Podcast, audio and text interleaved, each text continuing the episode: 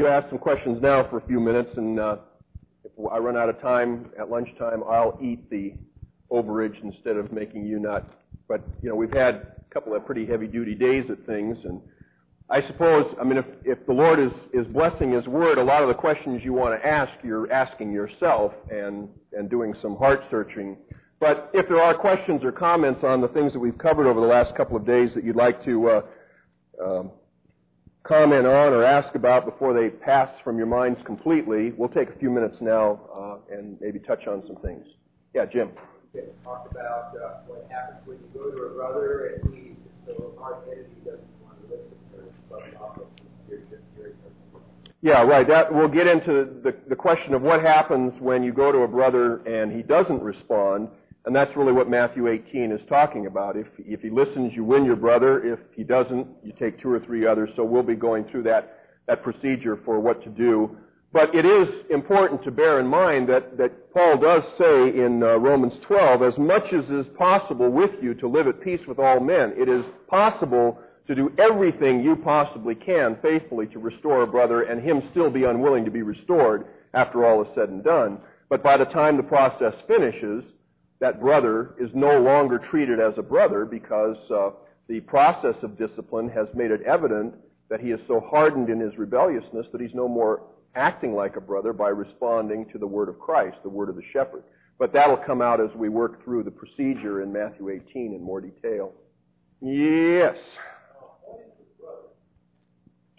Okay, what is a brother? I'll, I think within this context, we're talking about somebody else who professes Christ and is in the fellowship of the local church. I, w- I wouldn't particularly want to um, necessarily restrict it to formal church members, since we do, even in our Reformed churches, have a number of professing people who, for one reason or another, haven't yet formally united with the church. But someone who professes Christ, claims to be a brother of Christ, and is part of our fellowship. I mean, presumably that'd be where we, but we might meet a, you know, a, a Baptist friend who we offend or they offend us. They're part of another church, but they're still a professing believer. So I think that's what a brother is. Yeah, well, I think the, the process of discipline will guarantee that by the time you're finished with the, uh, the application of the procedure, you will know for sure.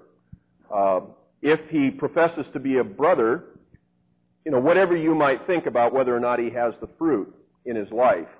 And, uh, you know, I, I am not of the opinion that we're um, allowed to just sort of make private judgments about the condition of one another's soul, even on the basis of fruit. I think it is the elders of the church that have been charged by Jesus with admitting and excluding from the fellowship. Now, we don't practice that quite as rigorously, maybe, as we should, because we do allow people to profess faith, and the elders will give them the benefit of the doubt, but not necessarily receive them as members because maybe the people don't want to be members. So that's where the slop in the system is. But apart from that, if, if somebody professes to be a Christian, then I think you can, in good faith, go to them and do what Jesus says. And if they don't, if they're not a believer, let's say, um, we, we wouldn't know that till we had finished the procedure, but let's say they are not a Christian, they're a hypocrite. Well, that hypocrisy will become increasingly evident by their refusal to listen to you and to the two or three others and to the church and so forth, so that by the time you're finished, when Jesus says treat them as a non-believer, you can be confident that that's the appropriate way to treat them once you've gone through all the steps. But I think it would be wrong to sort of make a private judgment that this is not a believer at the outset and therefore not even begin to confront him. Oh, yeah, okay. The question was, what if it's a Christian that's a member of another church, or maybe a professing Christian that isn't a member of any church, so that once you get beyond the personal confrontation or the two or three witnesses, then where do you go from there? And uh, in some instances, you may not be able to go any further from there, and the kind of functional judgment that, that the church makes will have to be made sort of informally, given the kind of situation. But I think even if it's another church, if you get up to formal discipline, Uh, you ought to at least make an attempt, even if it's a church that doesn't practice discipline or maybe doesn't even have the machinery. Maybe they don't have elders, don't even have a board of deacons, just a pastor. Well, you could go to that pastor as the shepherd of that flock and say, I need your help now to follow through with the next step of Matthew eighteen. But it does get very difficult in American society because there's no pressure yet from the culture sufficient to drive all the Christians into the church. So a lot of Christians are floating around there on the fringe, uh, and uh, everybody gives them the benefit of the doubt. So that means some of our discipline has to operate kind of in a parachurch way. And uh, and yet there are even ways that that can be done. One of the things I was going to mention later, it was interesting the way um, one of those books, again, mentions it. I think it, it may be still in that one by, about when the saints come marching in, where an accusation against Tony Campolo was made about heresy a few years ago. You may have heard something about it. He's an evangelist and a teacher. Um, and he was dismissed from speaking at a conference. Well, it wasn't an ecclesiastical kind of discipline, but they got a panel of other ministers and theologians together to kind of function like a session in solving this problem between Campolo and uh, Bill Bright from Campus Crusade. And it did work effectively. The men agreed to uh, submit to the findings of this uh, kind of pseudo-session. So even in a para-ecclesiastical setting, it can work if there's a desire for men to do what the Scripture requires. But it gets a lot more tangled up. Um, when you have multiple jurisdictions and then a whole bunch of people that aren't really under any jurisdiction formally. So, yeah, Doc? Well, I do too, but that's a point from a, for a different set of lectures. The question is, can you be a professing Christian and not be a member of the church? You know, someday somebody could serve the church well by just working through the whole question from a biblical standpoint of church membership and what it is and what it isn't and who ought to be members of the church. I mean, I think we we have Reformed ecclesiology that uh, I think answers those questions biblically, but the practice, at least of the Orthodox Presbyterian Church, doesn't conform to that as rigorously as I personally would like. You know, we do tend to uh, assent to the credible profession of faith by somebody without examining them and receiving them if they don't ask for it or if we don't insist upon it. And so we do have this kind of halo group of professing believers that are not formally members. Maybe they should be formally members. Maybe our def- definition of formal membership isn't adequate to take those people into account. But I do think it also has to do with the society and the culture.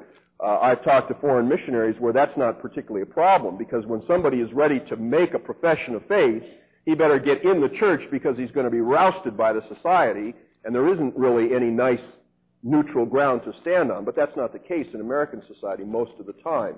Church membership is perceived by a lot of evangelicals as kind of a second step. First you become a Christian, then you become a member of the church.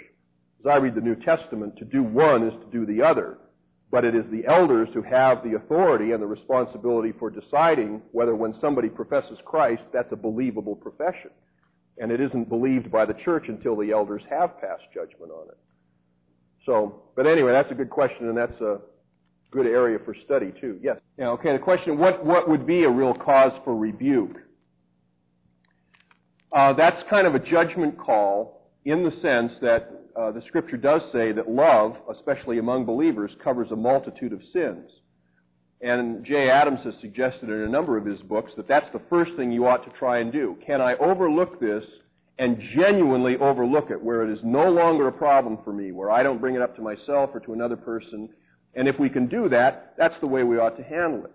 But if we make that effort and there still is some kind of friction, you know, we wake up in the night dreaming about what this person did to us and it's still troubling us, or the next time we have a conflict with that person, we not only remember the new conflict, but we remember the old one too, then it's like an iceberg where you maybe buried most of it, but there's still something sticking up above the water that needs to be dealt with, and that's where correction or rebuke comes in.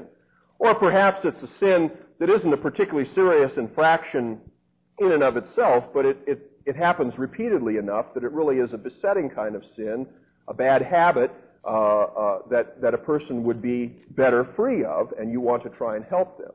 You know, not every rebuke, I mean, a rebuke is saying that something is wrong. It's not tearing somebody's head off necessarily or, or you know, chewing them up one side or down the other. Rebukes can be very gentle. And if we are as eager to receive correction as we are to give it, then we ought to be making it easy on our brothers and sisters to rebuke us.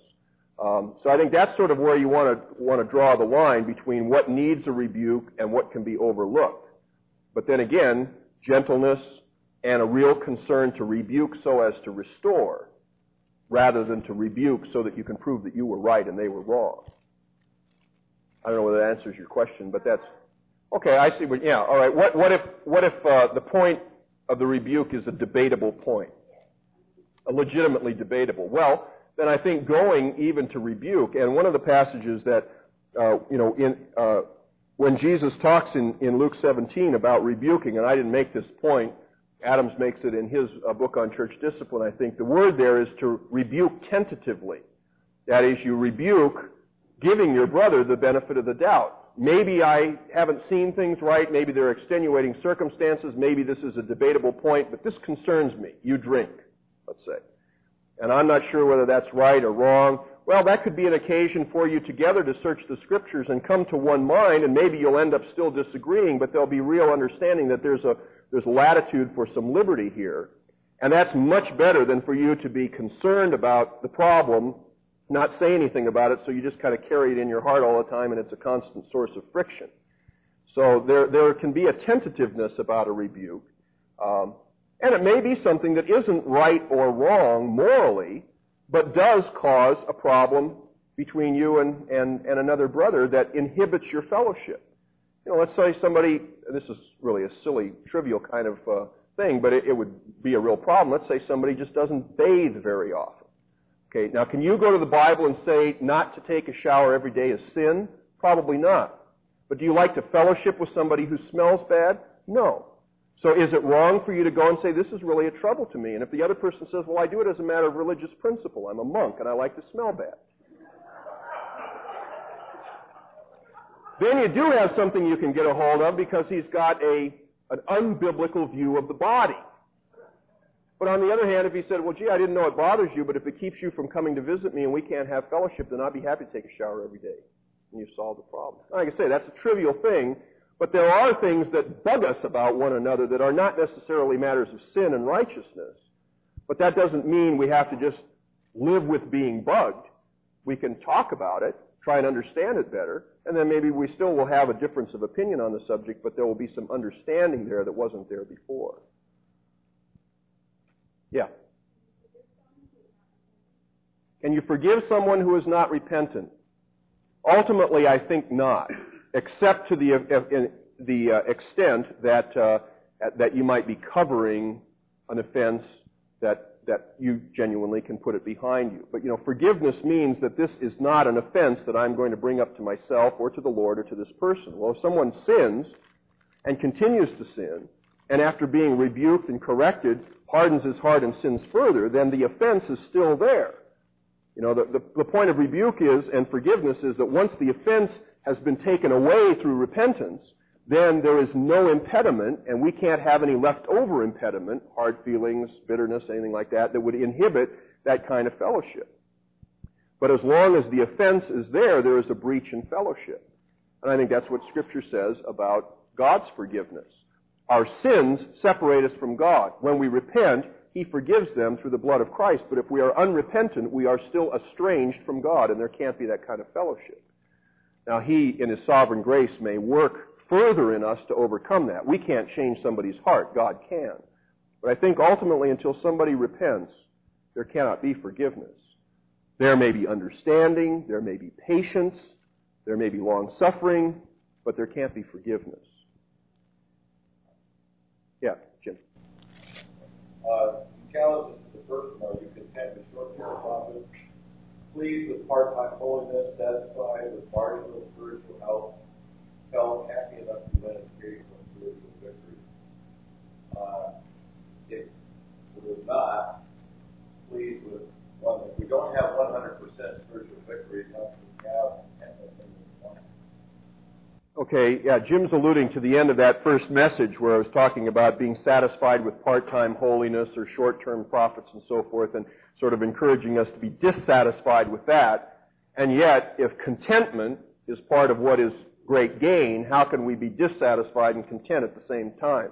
Maybe the easiest way to understand what I'm getting at there is I think that self-satisfaction really is a manifestation of the flesh, that we are pleased with what we can do essentially on the basis of our own resources.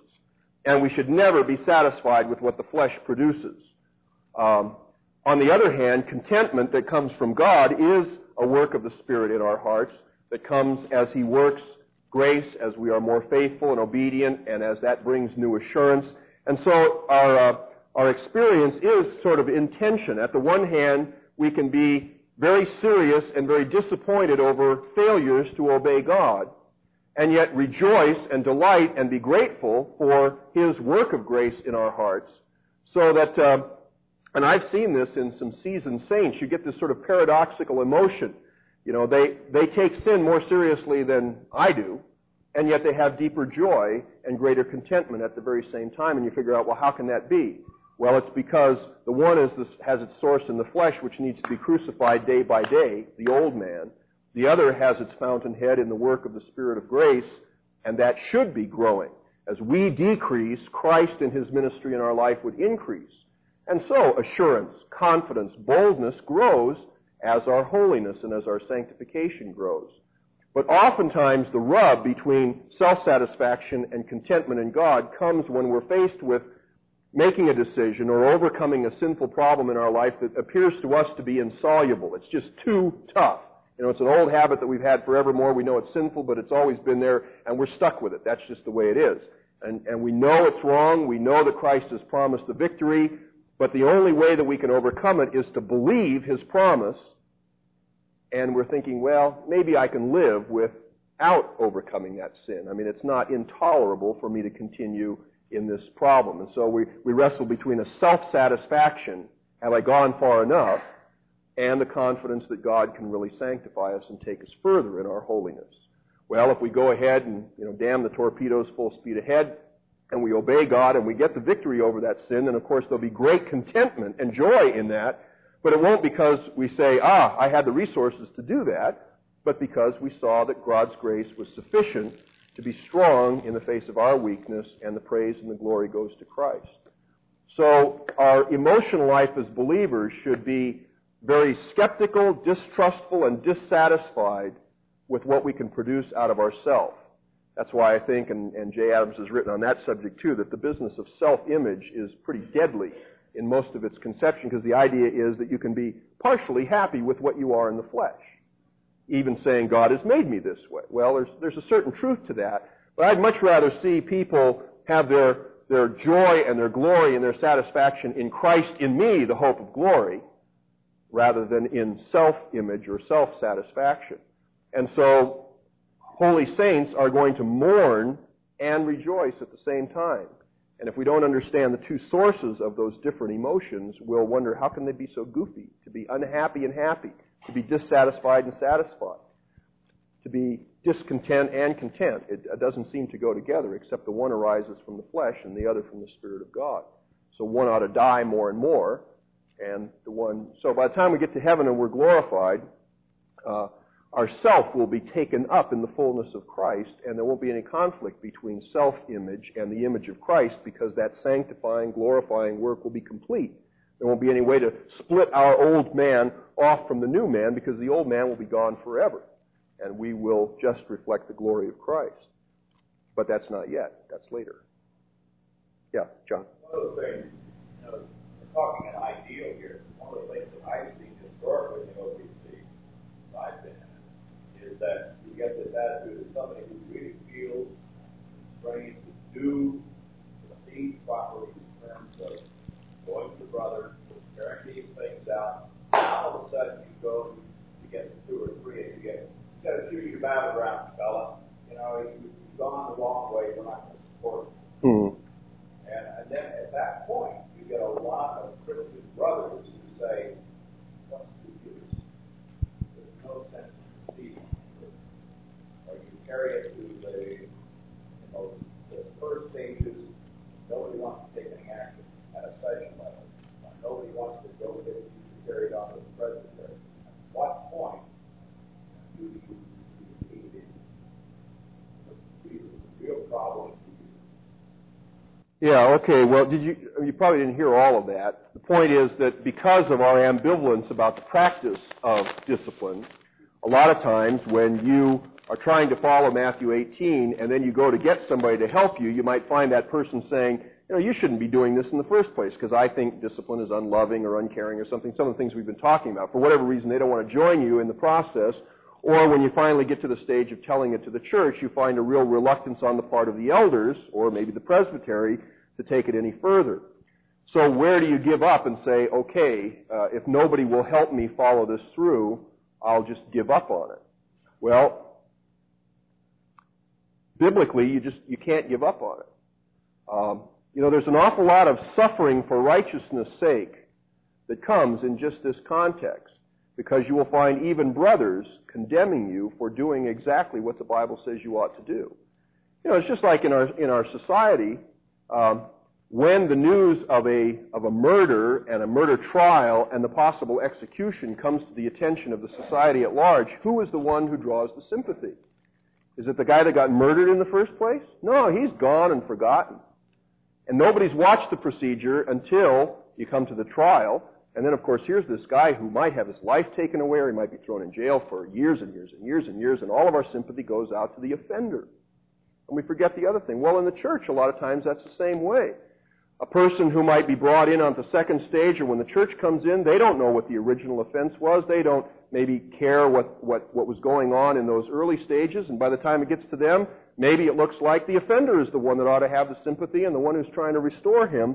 So ultimately, the solution to that problem is this kind of teaching. I mean, I'm not saying you have to d- agree with every detail or something, but if we don't change our whole mindset concerning discipline, then we are going to have the system breaking down over and over, which is going to force the brother who really wants to do what the Bible says farther and farther out to the fringe. And we as Orthodox Presbyterians ought to know that better than anybody else. Well, not better than anybody else, but... but at least any other churches that aren't in this position, because that's exactly the position that Machen got into. He cared about the gospel of Jesus Christ, and he was condemned for not being loving and caring about the church, because he wanted the church to care about the gospel of Jesus Christ. So, you know, we have a hero that was a good guy and a bad guy. So we ought to understand what it means to risk everything for the sake of trying to restore. And anybody who imagines that Machen was a nasty guy who just wanted to nitpick theology ought to read what he had to say as he wrestled through those issues. He loved the church, and he cared about what she believed and what she was doing. And uh, it was injury on insult, or insult on injury, when finally that was rebuffed to the extent that they said, we simply can't tolerate a man like you in our midst anymore. So you're going to pay the price if you love God and you love one another, but God has promised that it, it will be done. And uh, I'm encouraged in the two local churches that I've served as pastors that uh, the sessions have been very eager to, to have this kind of perspective on church discipline and have tried to carry it out. And the people of God in those congregations have responded very much to that, and they have learned and grown in their practice. And one of the reasons why I wanted to bring a series like this to us is because I think we can all benefit from this. And the best way to make discipline effective, I think, is to make yourself more responsive to discipline. You see, if everybody's ready to receive it and ready to repent and ready to grow in faith, then everybody else's job who has to point out the sin and show the correction and hold the person accountable for change, his job's going to be easy. You know, you have children, you have some children who are going to buck you every step of the way, and you have other children that the minute you say, I would like you to do this, fine, no problem, I'll do it, and more besides. Well, which is the easy one to discipline? The one that responds freely to discipline. So maybe, you know, as we think about, I mean, we're talking about how to carry out discipline towards one another, but let's keep flipping the coin over and, and put yourself in the, you know, I'm not surprised that some people are hesitant to exercise discipline on another person, because if they really applied the, the golden rule and said, how would I like that person to treat me? They say, if they come to me, I will chew them out and run them off with a shotgun. That's how I'll respond to their discipline if they dare tell me I've done anything wrong. Well, it's small wonder they're scared to death then when they think about going to another brother, imagining that that brother's going to treat them the same way. What a gracious wonder of God's love that sometimes when you're sure you're going to get murdered if you go and rebuke a brother, you go and rebuke them and they say, oh, great, I repent. Please help me.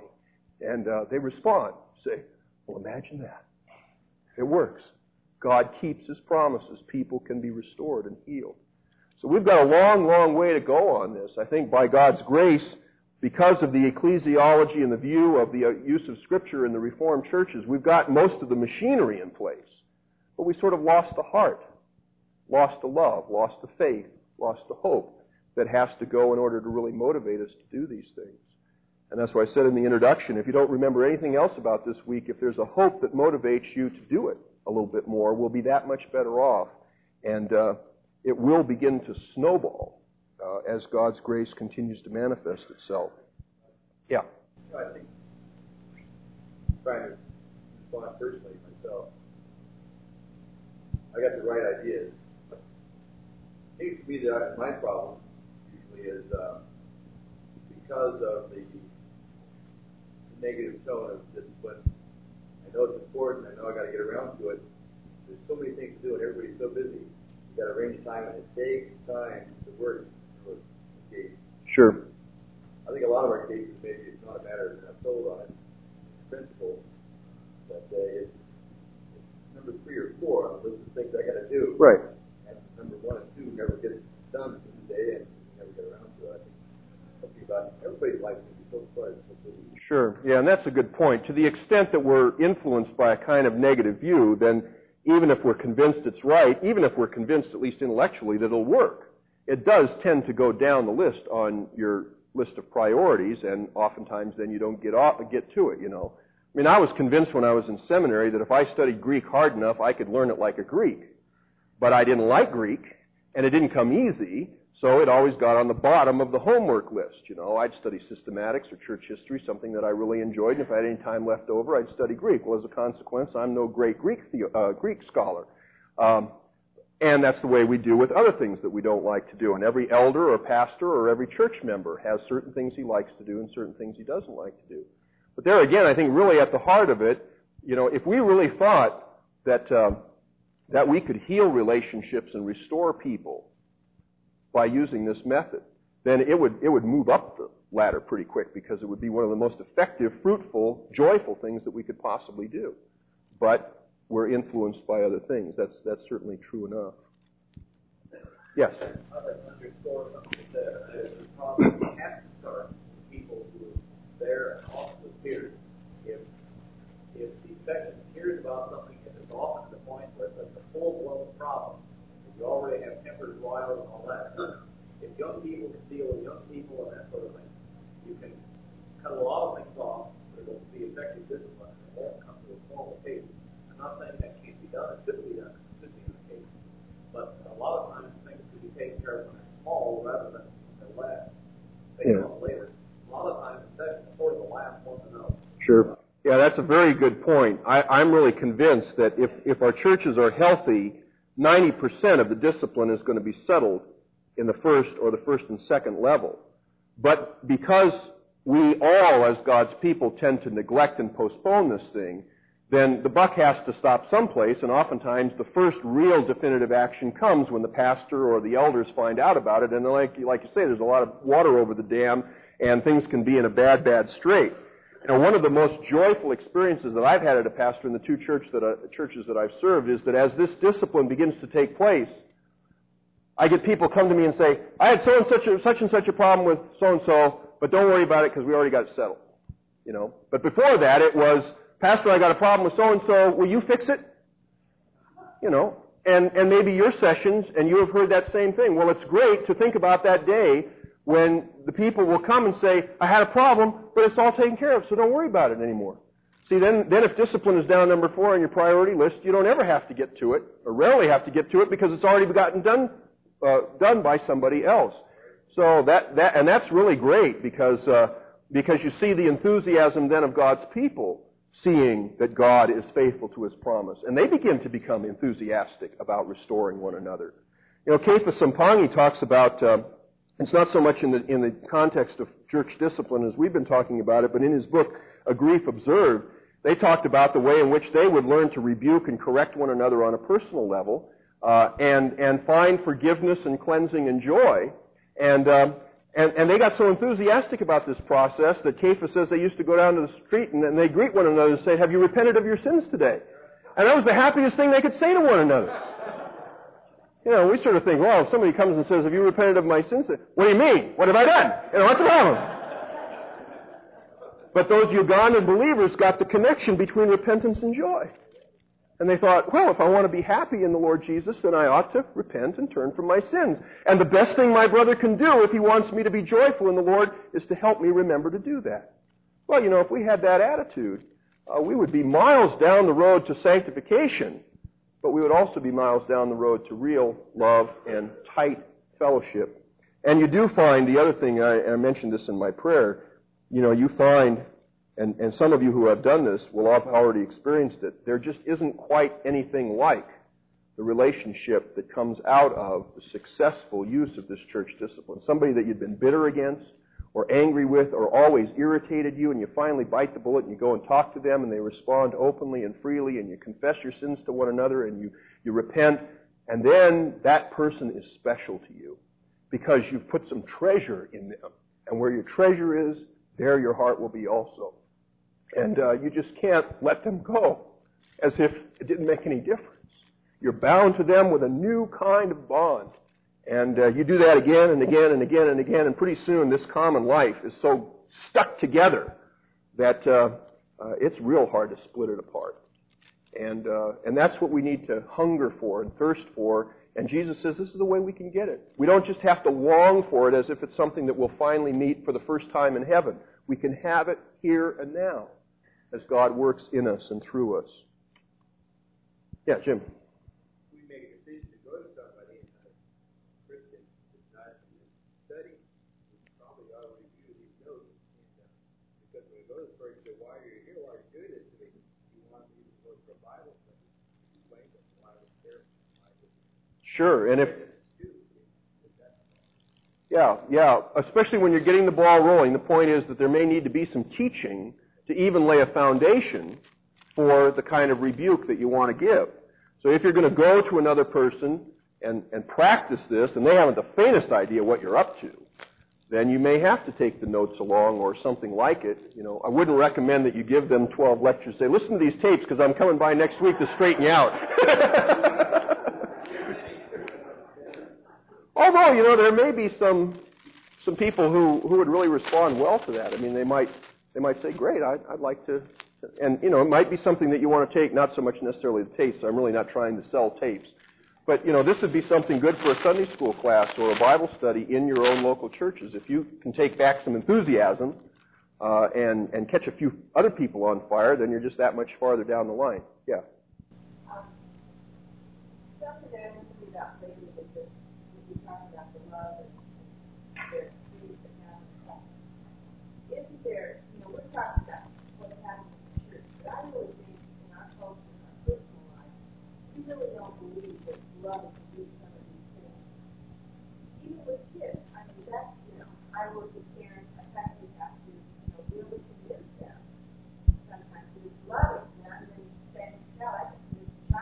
Mm-hmm. But these things that you're doing there, there are things that they don't really see anymore as a loving thing. Sure. Yeah, that's very true.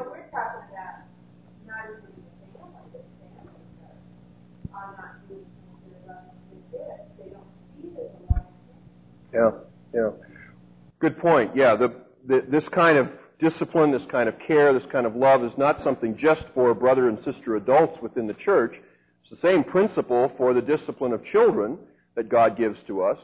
And, you know, because of the nature of the covenant, we as Christian parents who are ministering to our children, our discipline of them is in Christ. Our discipline of our own children in covenant families is church discipline. It's Christian discipline, and it ought to be exercised that way. But, you know, those of you who are involved in Christian education, Christian school teachers or administrators or something, I mean, I'm, you've probably had plenty of times where a parent who neglects discipline, a believer or non-believer, you know, will get all over the teacher the first time so-and-so needs a SWAT, let's say, and you try and persuade them, and like you say, you can convince the kid quicker than you can convince the parents. But what a great joy it is when some of those parents come back after a few months of this and say, my son is a different child. You know, he's a, he's a joy to be around. He does what is right. He's responsive and so forth. And you, they can see the fruit of that discipline. And, and you know, Sherry, my wife, has taught school, and she's had some parents come and say, you know, I really didn't believe you when you told me that this was all going to be for the good. And they fought it, but they saw the results. And, uh, and so we can see that in all kinds of ministries. And uh, boy, you talk about something that's a testimony before the watching world, and this is one of the things that Schaefer mentions. You know, he wrote that book called The Mark of a Christian a few years ago, which really kind of got the ball rolling on on uh, a consciousness that our relationships to one another have a big impact upon our witness to the world, whether or not they will believe that God sent Jesus and that we're his disciples by whether or not we have love for one another. Well, you get in that fractured culture that can't put anything together again once it's busted.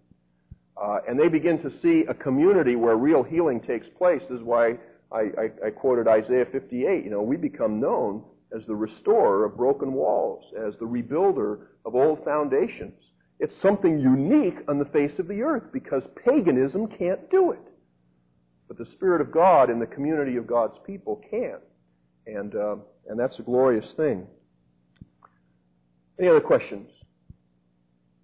Why don't you ask a few more questions, because I'm not going to start this lesson. I don't know what I'm going to do about it, but I we'll take a few more questions, and then, you know, I don't know whether I get jacked up for another steamroller run, and you probably can't either. So let's have a few more questions, then we'll go have lunch. Yeah. I was about yesterday when you were talking about um, go, let's say a situation of sin where you say a person may go in and self-accuse like homosexuality and say, how, in your opinion, how bad would that have to be for a person to do that?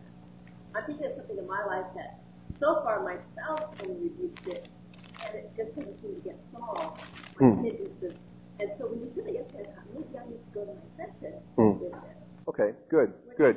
Now the question is, if you're in a position, let's say, I mentioned the other day that if you if you felt bad enough about a sin or a breach with another person that you were not going to take the Lord's Supper, rather than doing that, or at least in connection with doing that, you ought to go to the elders and, and accuse yourself before them. This is my problem, and I'm not getting it licked. Will you help me? Hold me accountable, counsel me, or whatever. And so the question is, how serious should that be? And uh, I'd say if it's serious enough to concern you, and you are aware that efforts so far haven't been successful, then go get more help. You know, it, it's it's not a uh, sort of a black mark that where you say only as a last-ditch effort. Any other person, sure, sure. Well, you see, that's what your pastors are there for, your elders, is to minister the Word of God to you. And if they've, if they've taught you enough that you know the problem, but they haven't helped you maybe with the structure sufficient to see you really get victory over it, then they would delight to hear from you and to be able to help you that way.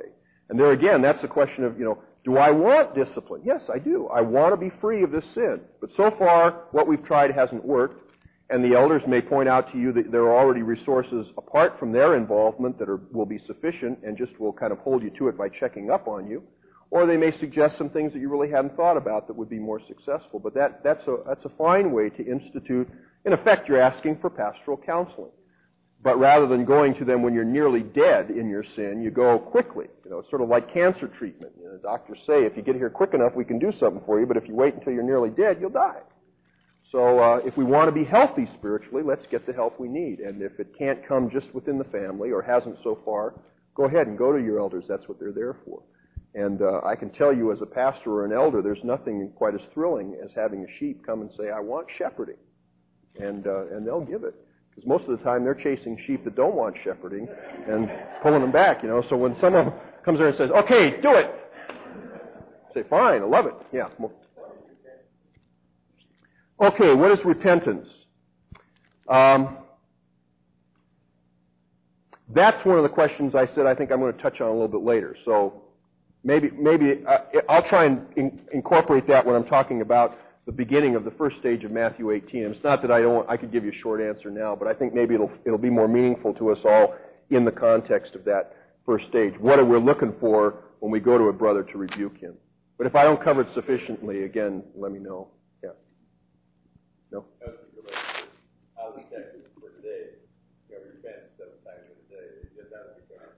Well, yeah, I, I am going to say at least a word about that because, uh, yeah, there's some confusion about whether the, the key idea there is if he says he repents or if he actually repents. And uh, but I always have to screw up my courage before I'm going to disagree with Jay Adams, so I need a little, a little time to psych up on that, yeah. We had a person come as an self-accuser last Friday night. The fear that people have is the second is going to fall on like a complete unafraid. Say you're a horrible person, you never want to see you again, or something to that effect.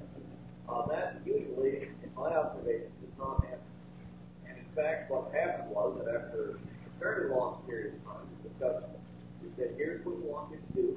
We outlined the point of action. Uh, we did not do some of the things that this person was fearful to happen. And we said, we're going to talk to you tomorrow, individually and collectively. But uh, in this particular instance, I have every expectation the process will work. Yeah, yeah. Yeah, and there are a lot of testimonies like that. Unfortunately, I mean, it, it's good, but it's also too bad that that uh, those kind of cases don't usually get reported to the congregation as church discipline successes. You know, it's it's only usually when censure is pronounced, then the whole congregation hears about it. But if, if somebody comes as their own accuser and the problem is solved and the relationship is healed or the life is put back together again, we don't stand up the next Sunday and say, well, guess what happened this week? You know, we just let it go. And the session may rejoice and the individual may rejoice, but the whole congregation doesn't get to hear about the restoration. But but often that is the case.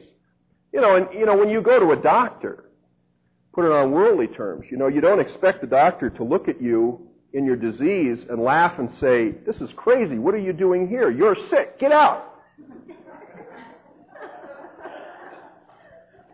And as a matter of fact, you like the doctor, although you may be fearful of what he may say. It's never as bad as what you have thought might be, or, or rarely as bad. And so it's nice to have the doctor say, this is what's wrong with you, and this is how we can fix it. That, that lifts a burden off your heart. Well, if those in the world who have not Christ can care for those who are ill, then how much more the soul surgeons that are your shepherds? If you come to them, do you expect them to laugh at you and say, get out of here, you're a sinner? I mean, that's what we are. That's what we're here for. And Jesus Christ receives sinners, and he heals sinners. And it's great when an elder can say to you, this is what's wrong with you, and according to God's word, this is how we can fix it. So let's do it. It brings great joy. And even in the interim, as you're working through to consolidate that growth, there's great satisfaction, there's great peace in knowing where you're going and how you can get there. Uh, it's sometimes astonishing that we wrestle with years of frustration, failing to get the help for ourselves that we can provide for ourselves, and then immediately, you know, you it's like trying to treat your own ailment, and finally you say, well, I'm not getting any better, and it's costing me a million dollars, I'm going to go see the doctor, and the doctor tells you, uh, you know, take two aspirins and go to bed, and it makes you better. Wonderful. Yeah, go ahead. Uh, I, I haven't, yeah, I haven't found, yeah, I think it's it stands to reason that it would be. I can't say that in my experience it has been obviously more successful. Uh, but I do think that small discipleship groups that, that generate the kind of rapport and openness in which this kind of rebuking and correcting and restoring and forgiving can take place, it would make it just that much easier. Um, but a lot of times, you know, it, it's funny, it's just like you would think that it would be easiest to do this in a family that's closest together, and yet oftentimes it's not. It's just there that we balk for whatever reason. So sometimes it is and sometimes it isn't. Yes, sir? I've been in the O P C for fifty years. I haven't had a chance to get away with you. I like what you're saying, and I love you as my brother and wife, but who are you? Good.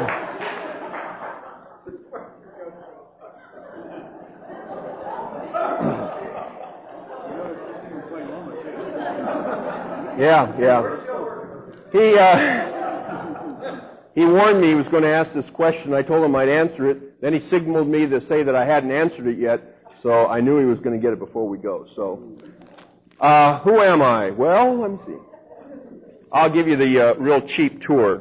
Um, I was born and raised in the Los Angeles area, not in a Christian home, but went to Christian schools throughout my uh, elementary through high school years, except for one year. And that was primarily out of a concern for academics more than anything else, although my parents did recognize that there was a lot of moral influence from Christianity that was worthwhile. And um, so I came to know the Lord through the evangelistic work in the Christian school that just went on during high school, and began to attend the Baptist church on my own. And um, then I went to Westmont College from nineteen sixty-six to seventy in Santa Barbara, which is an evangelical Christian college. And there I met Greg Bonson, who was a classmate of mine in my second year, sophomore year. And he was the first Reformed person I ever met in the flesh, and an enthusiastic... I'd read about a few of them, but I thought they were all dead long ago, you know.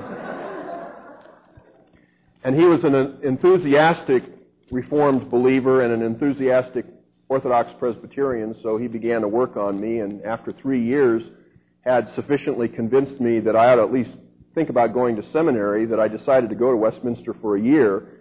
Uh, my wife, Sherry, then my girlfriend and fiancée, was one year behind me in college. So I had a year. We were going to get married when she graduated, and there was a year in seventy that I thought, well, you know, I'll, I'll go study theology for a year. That ought to be fine. And uh, then get married, and then I was going to go on to grad school in English literature, which was my major. Well, when I got to Westminster Seminary, I had a few courses, and increasingly the Lord just laid on my heart um, that I ought to think about going into the pastorate. It, to me, it was a ridiculous idea, uh, and uh, both because I knew the condition of my own heart and my own life, as much as the fact that that just wasn't something that I'd ever imagined uh, doing. Jay Adams put the screws on me a little bit after preaching course and said that I ought to think about becoming a preacher.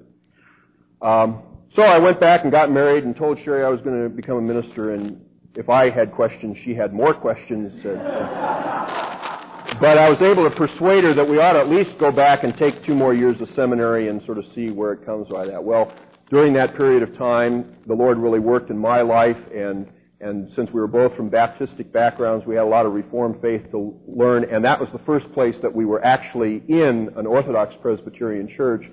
And probably as influential as anything was the loving care that was shown by the Hatboro congregation to us when I was a student. We lived thirty minutes from the church.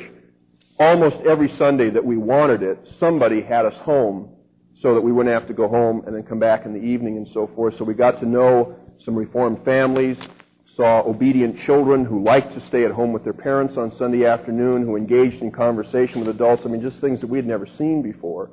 So seeing the common life of the people of God was very, very convincing to us, and we wanted to have that kind of family, be in that kind of church. So all of those things put together, the Lord finally uh, confirmed that call to the ministry. So uh, the year before I graduated, which was the summer of nineteen seventy-two, I came out to Southern California for half a summer, and I was a summer intern at Hacienda Heights with Wilson Albright. The second half of the summer, I was an intern with Robert Churchill in Sonora, California, up in the gold rush country. And uh, then after that summer, I went back for my last year at seminary, and he retired for the first time. You know, he retired three or four times before the Lord called him home. Uh, planted churches in the meantime, you know. Those old Orthodox Presbyterian ministers are a rare breed, aren't they? I mean, they just praise God for them. Anyway, so he retired once to give me a slot, and uh, I don't know whether he knew he was giving me a slot, but uh, because I had known the congregation just before that, they called me to candidate and called me just before I graduated. So as soon as I graduated, we went on out there, and from nineteen seventy-three to eighty-three, I pastored the church in Sonora, and then Bayview called me down to Chula Vista in eighty-three, and so it'll be five years in September that I've been down there. Now, I've done all kinds of disreputable, crazy, weird things in the meantime, but, uh, you know, that's that's the outline. That may not tell you who I am, but like Mike says, who knows?